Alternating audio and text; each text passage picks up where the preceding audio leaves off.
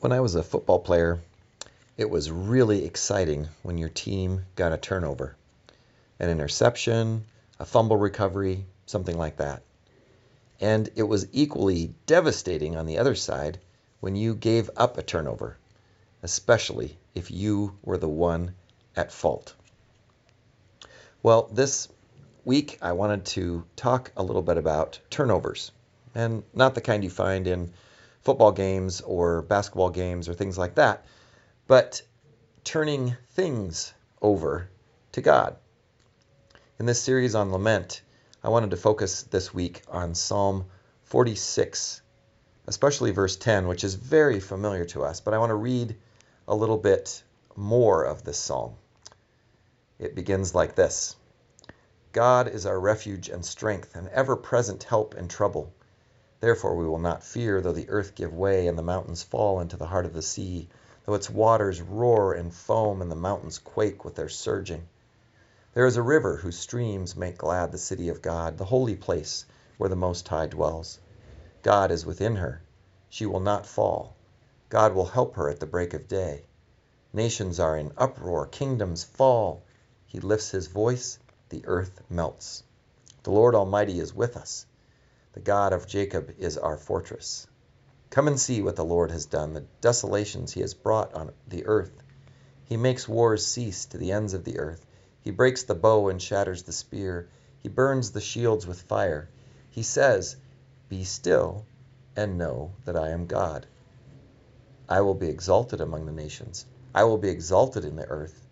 The Lord Almighty is with us.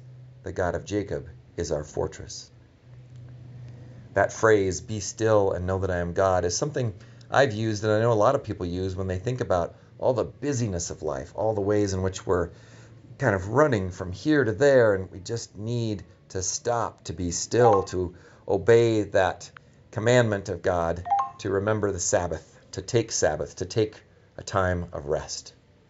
But really, in the context of this uh, passage from Psalm uh, 46, there is an understanding of, of a tumult of all this, these things that are going on around us, of desolation and destruction and fear and sadness and suffering.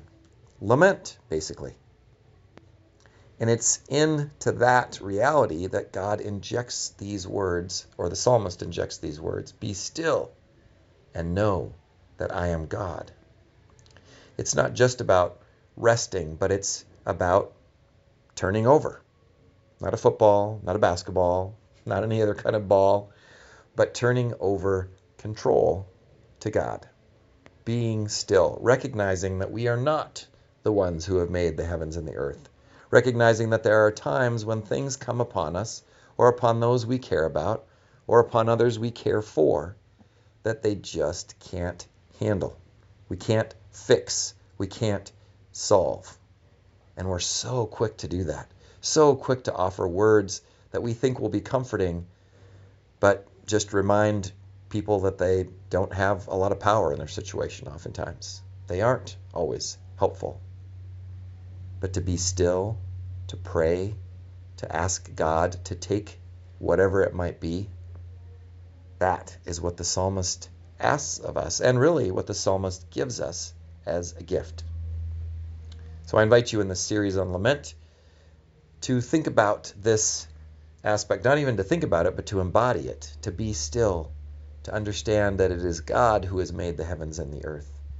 That when there are things that we stand up against that we can't control or fix, that God is there as our very present help in trouble, who will not forsake us or leave us.